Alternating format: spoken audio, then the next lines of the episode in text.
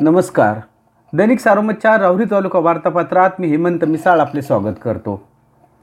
गेल्या महिनाभरापासून विश्रांती घेतलेल्या करोना महामारीने मागील आठवड्यात पुन्हा उसळी मारली. मागील आठवड्यात तब्बल एकोणऐंशी जणांना करोनाची बाधा झाली. तर दोन जणांचा मृत्यूही झाला. दिवाळ सणाच्या बाजारपेठेतील गर्दीमुळे करोनाची साखळी वाढली.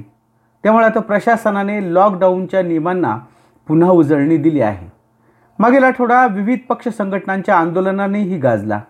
केंद्र सरकारच्या कामगार विरोधी व जनविरोधी धोरणाच्या विरोधात पुकारलेल्या देशव्यापी संपाच्या पार्श्वभूमीवर कामगार संघटना संयुक्त कृती समितीच्या वतीने तहसील कार्यालयासमोर आंदोलन करण्यात आले.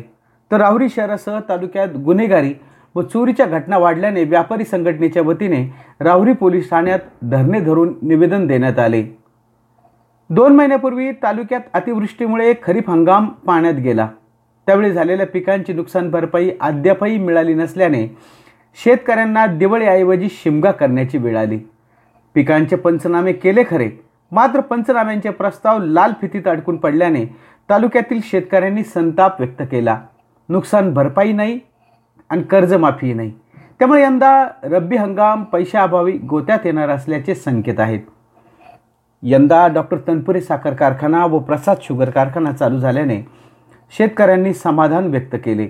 दोनच दिवसांपूर्वी डॉक्टर तनपुरे साखर कारखाना अतिशय उत्तम प्रकारे सुरू झाला आहे. कारखाना आता प्रतिदिन चार हजार पाचशे टन ऊसाचे क्रशिंग करणार आहे. सर्वत्र ऊस तोडणीच्या टोळ्या तीन ते चार दिवसात कार्यक्षेत्रात कार्यरत होतील.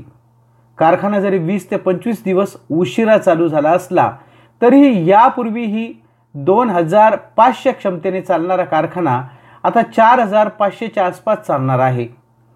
त्यामुळे आता उसाच्या फडावर कोयत्यांचा वेग वाढणार असून गळिताचाही वेग वाढणार आहे.